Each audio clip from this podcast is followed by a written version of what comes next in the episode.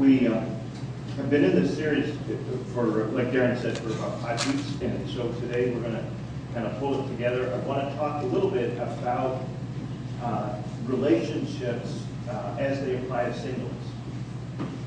In, terms, because I think the, fact of the matter is, whether it's our congregation or just the culture that we live in, we're going to see and are seeing increasing numbers of people who, who either by their choice or by the choice of others, uh, make a decision to embrace and live as single men and women in the culture, uh, whether as parents or not. Uh, and, and part of the problem has been over the years, especially in the, in the modern church, the ideal held up has been to, to get married and have kids and, and so on. And certainly that is that's the case. Thank you. Um, and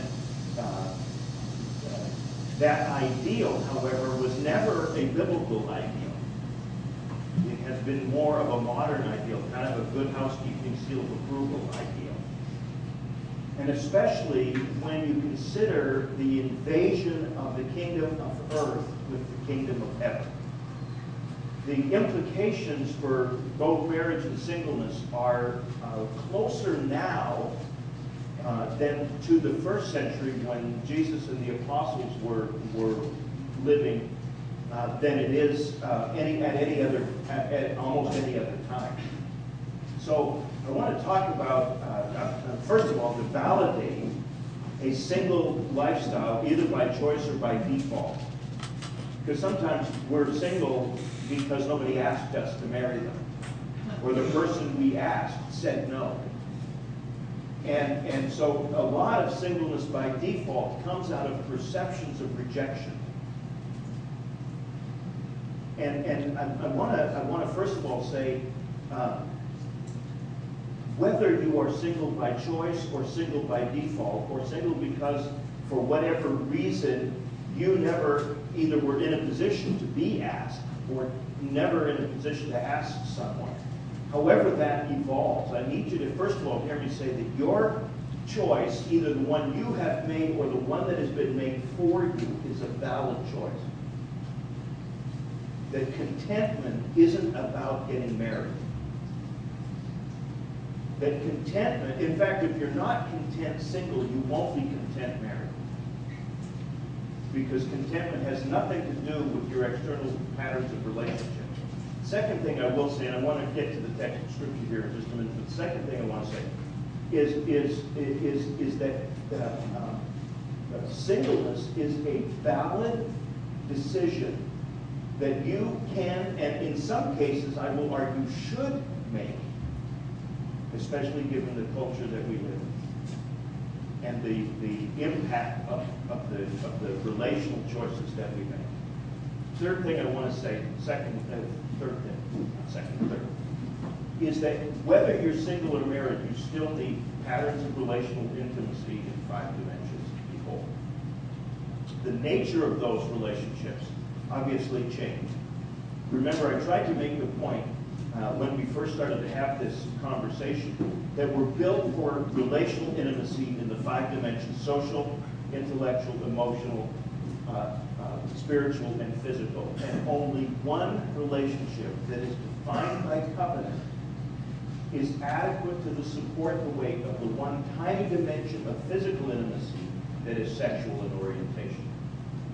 I know that's a different way of looking at things, but I need you to, to, to realize that we have been um, uh, shaped by a culture that has virtually sexualized every relationship so that for a man or a woman to consider themselves to be a whole person in this culture, they have to have been sexualized in some way.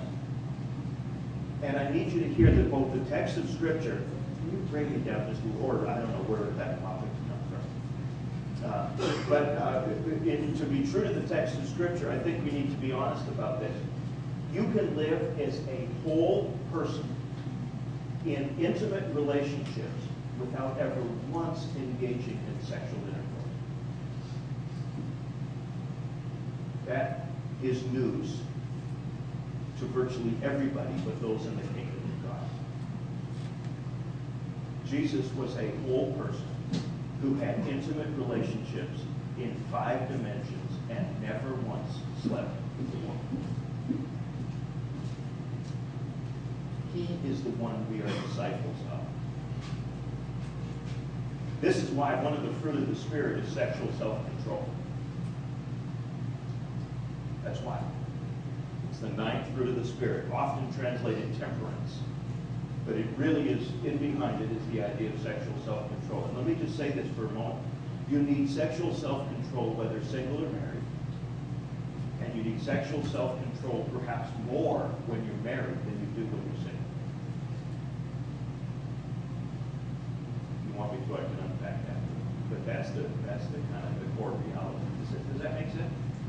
So what do we, what, what's the foundation of this? Um, and, and I'd like you to look with me, if you've got Bibles, uh, we're, we're, we're moving to this uh, version if you, over the last couple of weeks. So uh, if you need one, we've got a couple of them on the edges, and feel free to, to grab one. But we're in 1 Corinthians chapter uh, 7. 1 Corinthians chapter 7, where Paul is in that whole seventh chapter writing about marriage and about sexuality and about how to be a whole person at the edge of time, at the end of the age, when Jesus is coming back in his culture and his understanding momentarily, how do we live?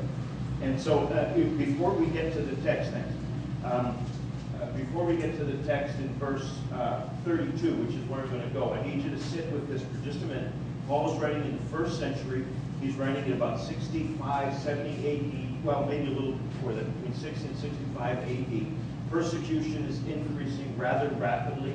Men and women are beginning to lose their lives as a result of their embrace of the gospel. Children are being removed from the homes of believers because to believe means you have become an unfit parent. So in other words, imagine this. If, if, if, as you embrace the Lordship of Jesus Christ and make public declaration, Jesus is Lord, while all around you, your neighbors are saying, Caesar is Lord.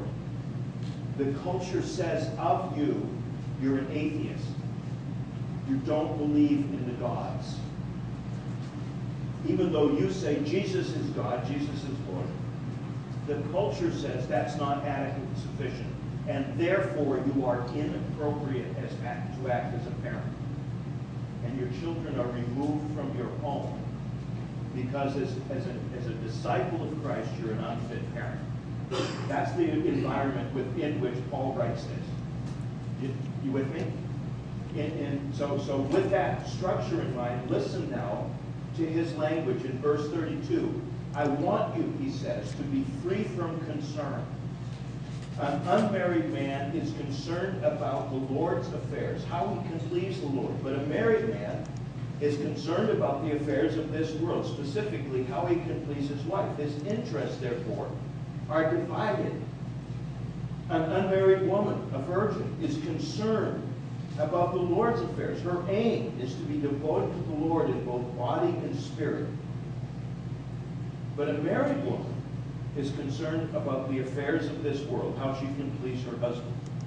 I'm saying this for your own good, not to restrict you, but so that you may live in a right way in undivided devotion to the Lord.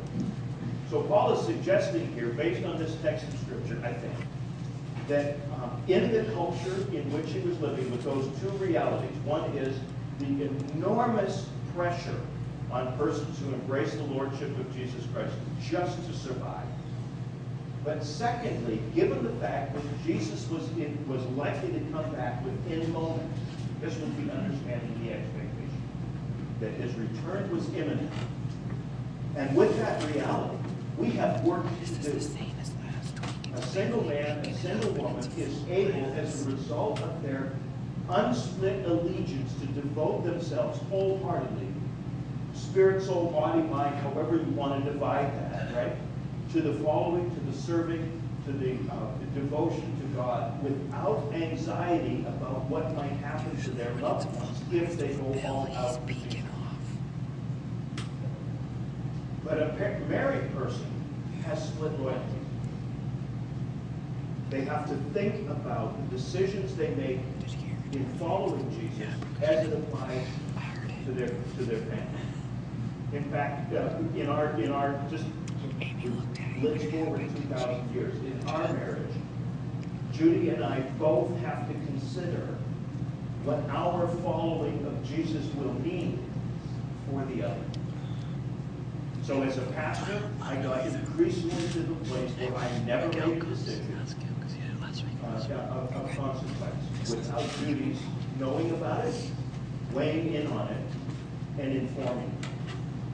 In fact, there were periods of time when I was so frustrated with God's silence to me that I finally said to him, look, you don't even have to tell me what to do. Just tell Judy. That will be fine for me, right? And that's, that, that actually ended up, so, so when, just as a case in point, when I finally came to the conclusion that it was time for me to step aside from the church that I'd been leading for twenty-seven years, um, and, and I finally came to that conclusion, and I, I told you this is kind of where I was going. She said, I know, I've been there for two years.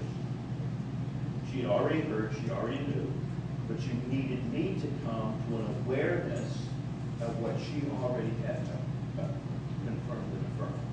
Do you see? So, so, so in that, and, and please notice here, Paul's language is, is built around this context. He didn't write this to us, did he?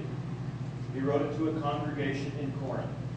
He is very aware of the sexual pressure that pushes people towards marriage. In fact, earlier on in that passage, he, he just he says the same thing in verse 8. Now to the unmarried, to those who are widows, I say to you, it's good for you to stay unmarried, even as I do. Right? Based on the passage that's going to follow. However, he says, um, if they can't control themselves sexually, they should marry. It's better to marry than to burn with passion, he says. Oh, this is in the Bible, really? Well, yeah, God invented us as desiring persons. He invented our sexuality. He knows how it works.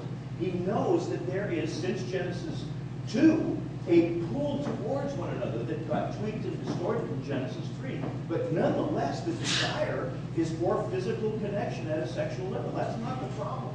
That's why we need to learn sexual self-control as one of the fruit of the Spirit. That's why. Right? But in process, and, and in, in a culture, especially in Corinth, which is way more sexually promiscuous than our culture even is, if you can believe it, they legitimized sexual prostitution as a way of worshiping the gods and goddesses. So this was the culture that Paul was writing to.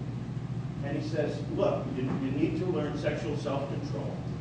And as, as a single man, as a single woman, it becomes critical to devote your heart, your devotion, your attention to, to God and his ways in the world. If at some point you have been unable to, to learn that, or if the options are not available for you to marry, then embrace singleness. Uh, but on the other hand, there's nothing wrong with being married. Just be aware of the implications of that as you move, move forward. So the default is singleness. The choice is marriage. Does that make sense? Now, that strikes our culture as being what? How, how what? Every push, I, I just noticed how much of our advertising is not necessarily towards marriage, but towards hooking up.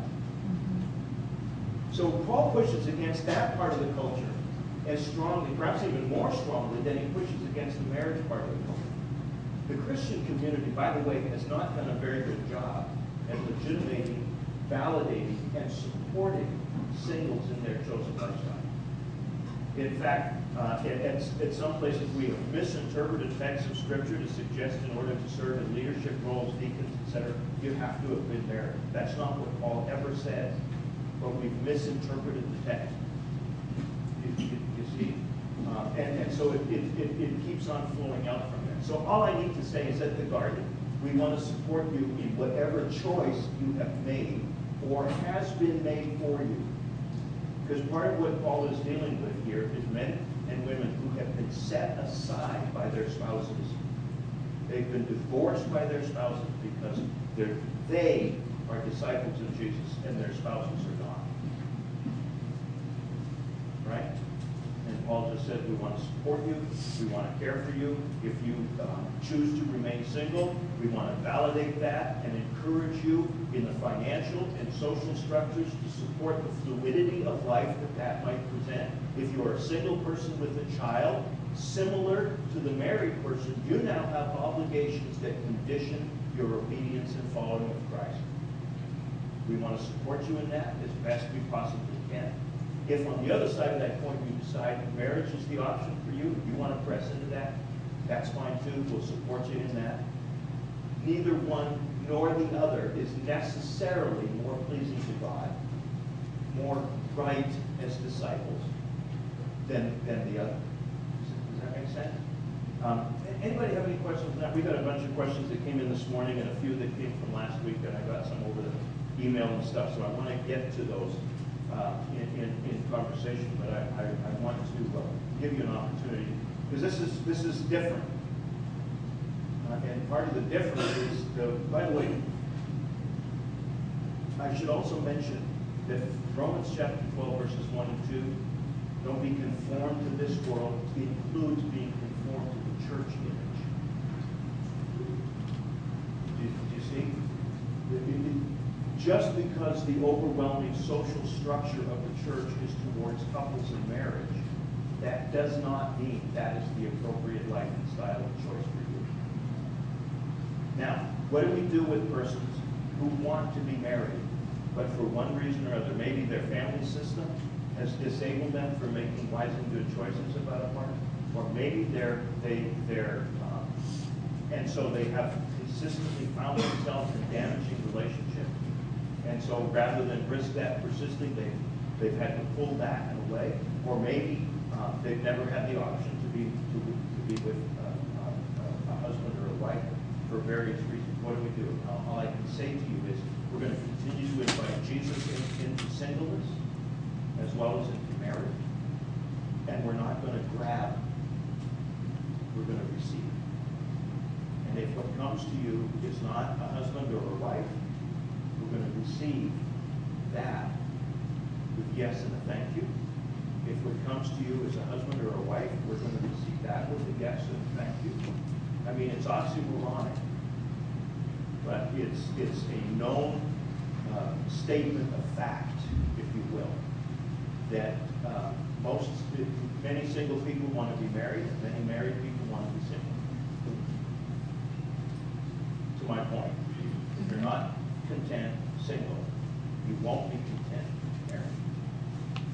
Sexual self-control, which is used as the primary driver even for Paul, is as much, and if not more, an issue in marriage than it is in singleness. And the reason is fairly straightforward. In singleness, the scriptural pattern is we just simply need to say no at all times and in all relationships. Our whole being does not depend on sexual expression. Right? In marriage, we need to say yes and no sometimes. That's a whole lot harder to negotiate than just saying no all the time.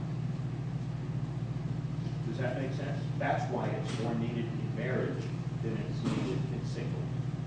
Because here, we have to make decisions. Our decision to be a sexual being at some level depends on our partnership with our husband or wife. If I want, if I say yes and she or he says no, then I need to be content with her or his no. Without shame, without uh, uh, uh, recrimination, without blame. That's a whole lot more difficult than simply saying, no, because. Yeah? Okay, any, any- any questions coming out of that that you want to pursue? Anybody want to join a different church? No? Okay. Pastor Bill, this is from Darren. Why can't you be like, more like Pastor Darren? He's funny and smart.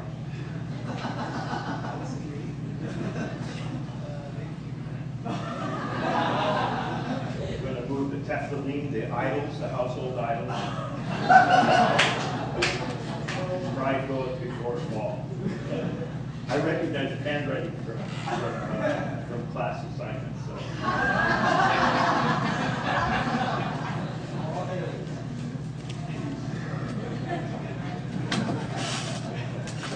Okay. I want to answer the ones that specifically came in today, at least as best we can. Um, uh, oh man, here's the first question. How can the church practically work against a church culture that idolizes marriage? How do we biblically empower singleton ministry? That's what that's really what we've been talking about. So part of what we're trying to do, just from our standpoint, and we're still trying to work our way through this. I love the image of the garden. It grows. It's organic. There's weeds, right? There's stuff that doesn't work.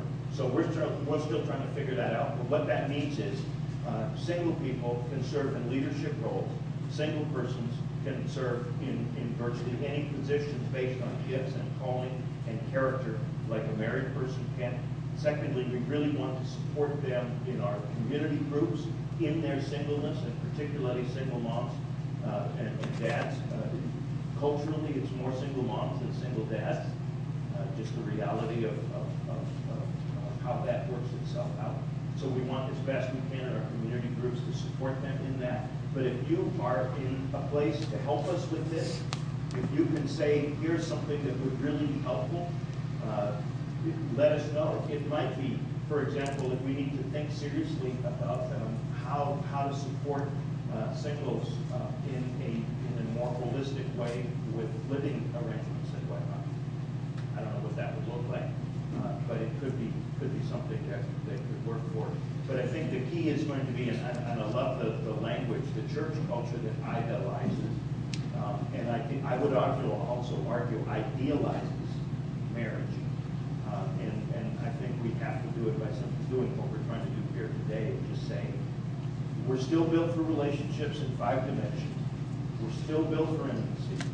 Uh, marriage does not require, is not required for those intimacies except for one, which is only one part of, of, of one. It's not an unimportant part. I don't want to diminish it. It's, it's clearly one of the strongest uh, forces that we know uh, as, as human beings. Uh, but we want to honor uh, singleness in that, in that way. Does that make sense? Uh-huh. If anybody has some ideas on that, we, I want to, I want to hear from you. Um, in building a healthy, uh, spirit-filled marriage, where do we look for inspiration in the area of erotic love? So in, in terms of that one uh, area of component, where do we look? Probably the best place to look uh, is uh, Song of Solomon. Uh, book, the whole book of the Bible devoted to the physical aspects of love. It is written in poetic and artistic language that requires a little bit of decoding. Uh, but if you get what he's writing, I, I just love it that the Holy Spirit has inspired in a um, in the Bible a whole book of the Bible that is devoted to the physical expression of love in the sexual relationship. And, and, and so that's probably the primary place uh, that you can do that. The one thing that I really like about the Song of Solomon that is not true in a lot of the other uh, erotic literature out there is the attention it gives to the development of the other intimacies. The attention that it gives to the development of the relationship. Great sex does not happen apart from great relationship. For a, at least not for a period of time, for a long period of time. Great sex can be fireworks, adrenaline charged uh, because of, the fact of, of, of uh, an, inappropriate relationship or an affair or something like that. And in the moment, that sexual expression is great, but that is a law of diminishing. That's one of the reasons why sexual uh, expressions that have begun with that adrenalinized charge, uh, pornography, pre-marriage, pre-marriage sexual relationships are almost, uh, when you get married, uh, within six months, those things are missing. Because marriage, married sexuality is not about adrenaline. It's about intimacy. Now that, attended to in the five dimensions, builds a great sexual relationship for 35 or 40 or 50 years. You have, to be having your greatest sexual relationship with your husband or wife on your 40th wedding anniversary. But not if it's adrenalinized. because we're not, that's not what it's built for. You, you, you see? Um, And I can, that's why, by the way, pornography is so deadly in America, because pornography is inevitably adrenalinized sexuality. So if pornography has been an issue before, it will be within six months afterwards. That's why we want to put a, a stake through the heart of the dragon before and allow enough of a buffer time to make sure it's stopped before we make it a lifetime commitment.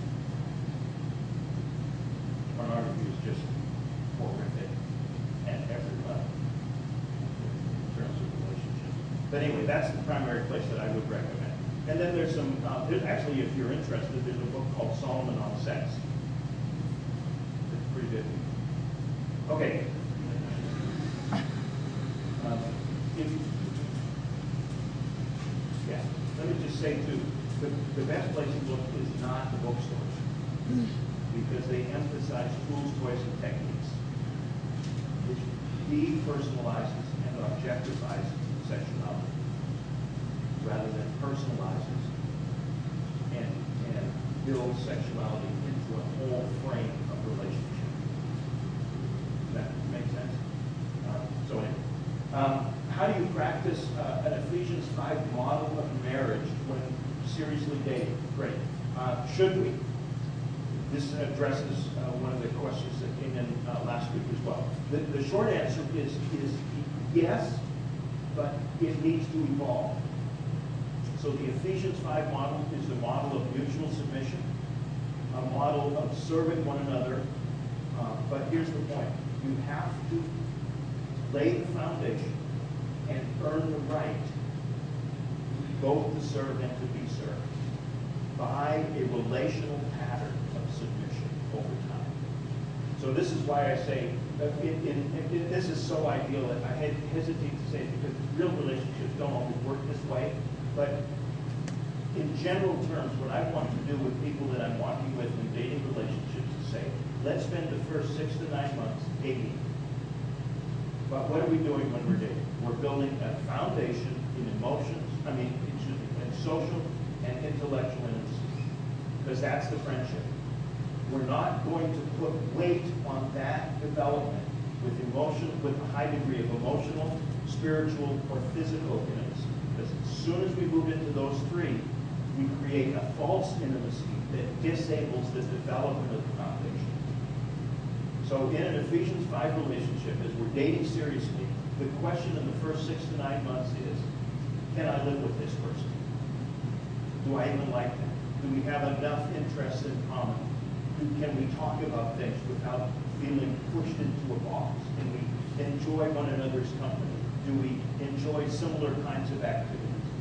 And the reason you want to do that is because in the first six to nine months, you're, months, you're looking for reasons to escape. Is there anything in here that I can't live with for the next 50 years? Because if there is, it's not going to change. So, you know, raise the flag and say, thanks so much. That's what dating's for, right? But if you've got more skin in the game, whether physical, spiritual, or emotional, it makes it really, really hard at the friendship level to say, I don't want to do this anymore. And especially when you have sexual intimacy built in. Because then you've got a biochemical connection, very similar to the bond between a mom and a nursing child. That's the point of, uh, of, of orgasm, that changes the biochemical connection and begins to bond us to the person with whom we share that experience. By the way, that's also is so deadly. Enough said, right? So, so the first six to nine months is dating, which is to say, uh, uh, do I like who this person is? Do I like their pattern of relationships? Do I like how they, do they like, do I like how they treat me when we're with their friends? Do I like how they treat me when they're with my friends? Can we be friends with friends? Right? Do I like how my gender is treated in their family? Do I like how he treats his mom or she treats her dad? Do I like how men or women, depending on your gender, function in their family system? All of this stuff is about, you know, are there reasons to, because now, now none of these are necessarily reasons to draw the you know, drawbridge out. But it's enough to say, oh, we need to push into this. We need to explore this a little bit. We need to ask some harder questions. We need to have some hard conversations. But along the way, increasingly is emotional intimacy. That really gets to the Ephesians 5 model. In the Ephesians 5 model, what I'm asking for is a right to be trusted with your heart. That's an emotional intimacy. That's why we don't say I love you on the third date. That's why we don't start planning, you know, the floor plan of our first home with the white picket fence and two and a half kids and the three-car garage. That pushes the relationship, even socially and emotionally, way beyond the capacity of the foundation to support. Does, does this make sense? You bored? Is everybody doing okay? Okay, I talk about this stuff all the time, so I kind of want to make sure that we're, we're getting traction. So anyway, so, so that's what we're looking at. Then as we cross over at some point, and you know when this occurs, maybe for Judy and I, I'll just tell you, we had been dating for, for, for three or four months, five months. Both of us had dated adequately before that we knew kind of what we were looking for and who we were looking for. And, and so fairly quickly, four to six months into our relationship was a realization. This, this, this, this is the, this is somebody I really need to start to pay attention. After, a Sunday night service, we drove to the north of Edmonton. Uh, I know that in other parts of the world, some of you come from other parts of the world, but cities actually end. There is a city limits. It's called city limits. And when you drive over that street, there's no more city there. It, it's a phenomenon that we don't know anything about in Southern California. But anyway, in, in, in, in other parts of the world, cities end, and then there's like farms. So we were we, we drove the north part of the city, out of, out of the city lights, and parked the car and just went for a walk. Uh, and, it was a beautiful moonlit night, fresh snow had just fallen. It was just one of those moments, right? And if and if you, she was here this morning, uh, she would tell you, as I, as I will tell you, that at that moment we knew this is the one. Okay, but both of us didn't say that. We were still guarding our hearts appropriately. You see? But then began not dating, but courtship. The question in dating is, is this the kind of person I can marry? The question in courtship is, am I the kind of person who can be married to this person? Can I be trusted with the gift that this woman, this man is? And I, out of who I am, develop covenantal commitment to them, regardless of what is going to happen in our lives together. You see? And so that's the second. Then we then we learn to be trusted with each other's uh, heart, and finally, and spirituality, and increasingly appropriate levels of physical intimacy that are appropriate to the nature of the relationship without becoming sexual. And then when the covenant is sealed in marriage, uh, finally sexual.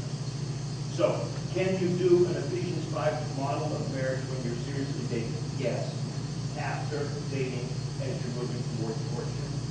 Because that's when I've earned the right to be trusted with your heart. And you have demonstrated to me that you have the right to be trusted with my heart.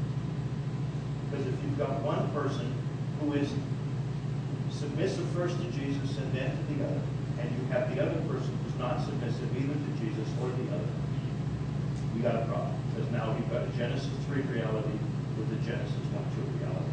And Genesis 3 will always trump Genesis 1 2 in a relationship. Because physical size and power, this is where uh, uh, spousal abuse comes in. Right? Where uh, will, will dominate. So that's why you want to make sure, as best you can, no scenario is perfect, but as best you can, you master and push through all those hard work, really hard work. That's why for me, I want to have as many, when I'm walking with people in pre-marriage stuff, have as many hard questions answered as you possibly can before you get married. Know, one of the, you know, as a couple walks through towards engagement, one of the assignments I give them is take three days apart with each other. If you can't do that, you shouldn't get married. Three days apart from each other without contact. Make a long list of everything about you that a long list of everything about your intended that you don't have. And then come back together and share your list. Let's talk about everything that I don't like about me, everything that you don't like about you, and then let's ask the question. Should we be doing this? Given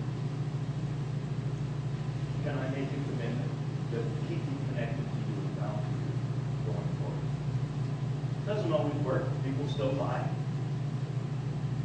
People still self-protect. But I've been walking with couples on the other side who didn't find out about their spouse until after they had gotten married, in some cases on their own. That's really, really hard. So let's have the conversations before rather than after. Let's have the good fights, the strong fights, the storm out of the room fights before you get married. Because after you get married, the room is connected to another room in which that person also lives. There's nowhere to go. Does- does- that make sense? Okay, um, how much time we got? Oh, all right. So, um, what about relationships with unbelieving friends? How do you walk the line between loving them and not being uh, vulnerable to the old life? That's an important question. And it gets to something else uh, that I'm saying here too. Um, First of all, let's be, let's be very, very clear. Even in dating relationships, missionary dating is not appropriate. Jesus is clear on this. Paul puts it this way, don't be unequally yoked together. I don't believe that he's talking just about marriage. I'm talking, I think he's talking about dating relationships that have intentionality. So part of the first question is, how do you avoid the, the old way of life is, keep the relationship at a level that's manageable, social and intellectual intimacy. If you have found yourself in regular, regularly in older relationships, moving into either uh, primarily emotional or physical intimacy too quickly, then you're going to have to work really hard. And if you can't, you have no business. It's not that other person's problem. You have no business being in a relationship until you can protect your body and your heart. That's knowing where boundaries are. If you can't do that, then don't be in a relationship like that with, with people who are unbelieving. In other words, if your insecurities have, in previous relationships, consistently pushed the physical relationship, consistently pushed the physical relationship, please notice I said your insecurities, that's primarily where that comes from.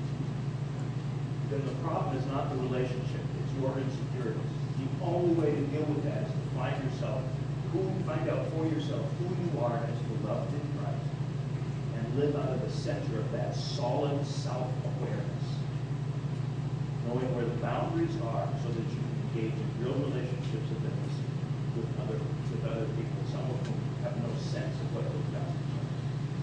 Because if you don't respect your boundaries, how in the world are you going to require somebody else to? Does that make sense? So anyway, that's, that's, that's going to be the, the, the the key on that. I've got a couple more. Are you, are we still okay? All right. So, as a single person, what should I be looking for in a potential spouse? Great question. First of all, uh, remember that marriage is not about finding the right person. It's about being the right person. You do not marry your soulmate. You become soulmates with the person you marry.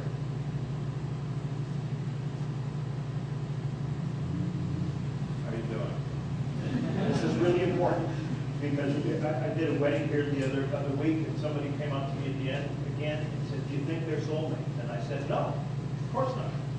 How could they be soulmates? They've only known each other for two and a half years. Soulmates evolve out of covenant. Because, I mean, the truth is, I hate that language, by the way. I don't like the language of soulmate, but I'll, I'll use it as an accommodation in, in, in settings. So the first thing is to be, a woman- is, is, first of all, to recognize you're not going to be somebody other than you are when you get married. It's not about completion, it's not about fulfillment, it's not about, uh, you know, all, all of that stuff. So the first thing is, I've got to be solid in who I am as a person in Christ. So that's the first thing. The second thing is, uh, I want, in looking for somebody, it, it is, is, uh, do they love Jesus more than they love? And they love Jesus more than they love themselves? How do I tell that? Follow them around for a while. This is why you don't want to put a whole bunch of money in the bank right away. Above. Take the time to see how, whether in the way they spend their money, the way they spend their time, the way they handle their sexuality, the way they handle relationships, it is patterned after a discipling relationship. That's going to be critical. Does that make sense? Then the second thing is, watch how whether that character has begun to work itself into their character. So the things that you want to look for are things like love, joy, peace, patience, gentleness, meekness, temperance, goodness, and faithfulness. You will recognize those as the fruit of the Spirit. Those are the marks of Christ's character being replicated in us. Clearly, we are all on journey. Clearly, at 22 or 25 or 30 or 35 or 40 or 50, we're not there yet. But I should see a trajectory over time. I should be able to see a, a, a person moving in patience and moving in love and moving in joy. I should be able to see that. So those are the two kind of broad, two, three kind of broad things. Then I want to know, has he or she left home? Have they differentiated? Have they become whole persons apart from their families of origin in the five dimensions? Or are they making significant progress in that direction? Then have they individuated? Have they become a whole person apart from this false self that they generated in junior high school? We do not want to be married to a 22-year-old junior higher who has no idea who he or she is, but is constantly sniffing the wind to see what they think and believe or practice about anything in the moment. You want to know, because otherwise you, you you're not a self connecting with another self. You, you see? So that's individuation is, is really critical. And it usually, candidly, in, in, in Southern California, uh, women tend to individuate earlier, uh, somewhere between 21 and 23. Men tend to individuate a little bit later, somewhere between 23 and 27. In Southern California, Southern Florida, and Southern and Hawaii. If we were in Nebraska, it's about the same, but we're not in Nebraska. We're here. So, you know, and, and, and frankly, the reason is, is because this culture encourages men to play. So they never have to leave, leave their junior high self behind. You, you see? Uh, please notice, this is always why we want to protect the relationship physically. One of the primary, dirty little secret here, boys and girls, but one of the primary things that moves men to adult responsibility is the idea that at some point they'll marry a woman with whom they can enjoy sexual relationship. But if I don't need to marry her in order to enjoy sexual relationship with her, why should I A, marry, B, grow up? So women tend to use sex as a way of encouraging commitment, which has its exact opposite impact. God is really, really smart. Would you say that out? Just take it from him. No until. Okay. So, and, um, so individuation, and then, and then we're going to work through those, through those idealistic stages as we move forward. A couple other things here. What are some tangible ways that we can be serving our significant others in our marriage and in the dating relationship? The first one is to mind your own business. Significant ways that we can be serving our others. One, mind your own business. In other words, take care of your own walk with God, your own individual maturity, your own spirituality. Then you will have, in Jesus' language, no two by four sticking out of your eye. You might actually be helpful with the speck of sawdust in your husband or wife's eye. How's that? Everybody okay? Yeah. Because sometimes, I don't, I'm pretty sure, I don't know who this was, but uh, um, sometimes we think, all I need to do is whip him or her into shape and I'll be, I'll be happily ever after. The last thing you want is your idealized spouse. Because you will inevitably work to form and shape them into what you think you need. How many of you recognize you have no idea what you do? So it's best to say, I'm going to mind my own business, become fully who I am. I'm going to enable and create environments, and this is the four, four questions, for this this person to emerge as beloved and beautiful, strong and good, who God has called and created them to be. And then I'm going to see if I can discern how God is at work in them and partner with Him in supporting their emergence. I'm not going to try and get in the way of it. I'm going to try and, and let them flourish. To care for another person means to, as best you can, enable them to become most fully themselves. That's what I want to do in supporting what God is at work in, in, in, in, in my marriage. So that's going to be the, the, the, the key thing to help them become more fully themselves in partnership with. Um, the final one uh, is, is uh, no, two more. You got patience for two more? Yeah? Okay, all right. I'm going to go with that here. The rest of you will.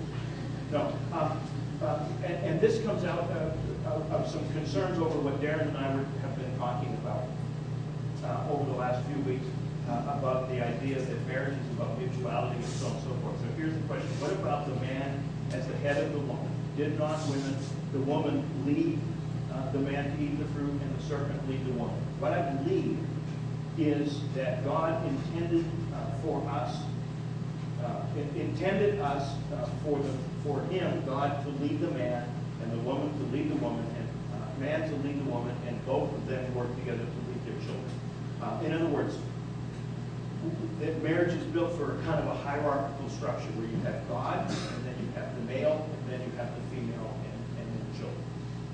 I, I, need to say, first of all, the, the logic here that the, did not the woman lead the man to eat the fruit and the serpent lead the woman, that comes from his explanation for how they got where they got. In other words, the man's explanation was the woman deceived me. That's not what happened. That's what he said happened. Do you see? Then she said, the serpent deceived me. No, that's not what happened. That's what she said. Remember, one of the characteristics of the Genesis 3 relationship is blame. So the question is, do you want to live your relationship based, based on a foundation that arose out of blame? Moses makes it very clear it was not her that led him astray. The two of them were present in the moment acting. Now the text that she quotes, or he quotes from 1 Timothy, is about why Paul says, I don't let a woman teach a man. There's a whole cultural context hidden behind that, which I can explain at some point if you want to. But it's not about marriage. It's about how life works in a highly sexualized culture in a church environment of leadership and instruction. So the idea of the husband being the head of the wife is a good idea. The problem is head does not mean supervisor. Head is metaphor, head and body. It's not about who's in charge. It's not about who has authority.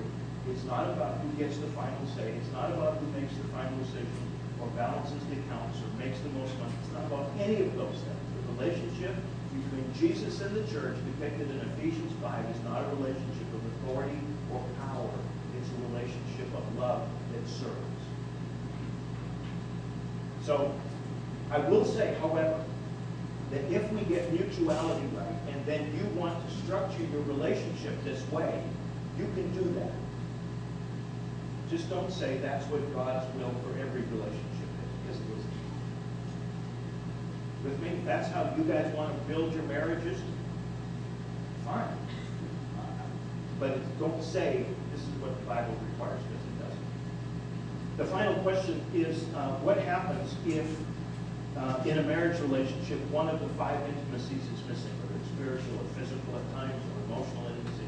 And the short answer is you have to be married to the person you're married to, not the one you wish you were married to. So that creates vulnerabilities. It creates the necessity of other relationships of intimacy with other persons. Obviously, the physical sexual relationship is restricted for various reasons but nonetheless, I might have a higher level of spiritual intimacy with a, with a friend than I do with my husband or wife. Remember, spiritual intimacy is very, very difficult for all kinds of reasons. I'll, I'll just step out of this for one reason. one of the primary reasons spiritual intimacy is difficult is because women who desire spiritual intimacy often more than their husbands do, don't create space and validate a male spirituality that's different than theirs. In other words, I want my husband to be the spiritual leader of our home. Please notice the Bible doesn't ask him to do that. But I want him to be the spiritual leader of our home in the way that I want him to be. Wait, who's in charge here? Who gets to define what male spirituality looks like? Because if you get to define it, then now you're the spiritual. So, how are you doing? Okay, so we want to, we want to say, I want his spirituality to flourish, I want her spirituality to flourish, and somewhere there's going to be some overlap that we want to attend to. That's what spirituality is. Now, we've, we've covered a huge amount of territory this morning, and I hope that this has been, uh, over these last five or six weeks, this has been helpful uh, to you. But one of the things that's probably going to be most helpful to you is if we just create some space for prayer. And we'd like to do that. Uh, Just, I know that we've gone a little bit over time, but uh, Darren, you want to come up and, and uh, and others of you who are are part of our prayer team, we just want to be available um, without too much um, uh, further, further ado. If it- if there's anybody here that can pray for, whether in, in these matters or in, uh, in- your marriage or in your singleness, uh, or it could be, again, you came to church this morning with things that are completely unrelated to what we're, we're we're talking about. And we'd like to pray for you in that regard.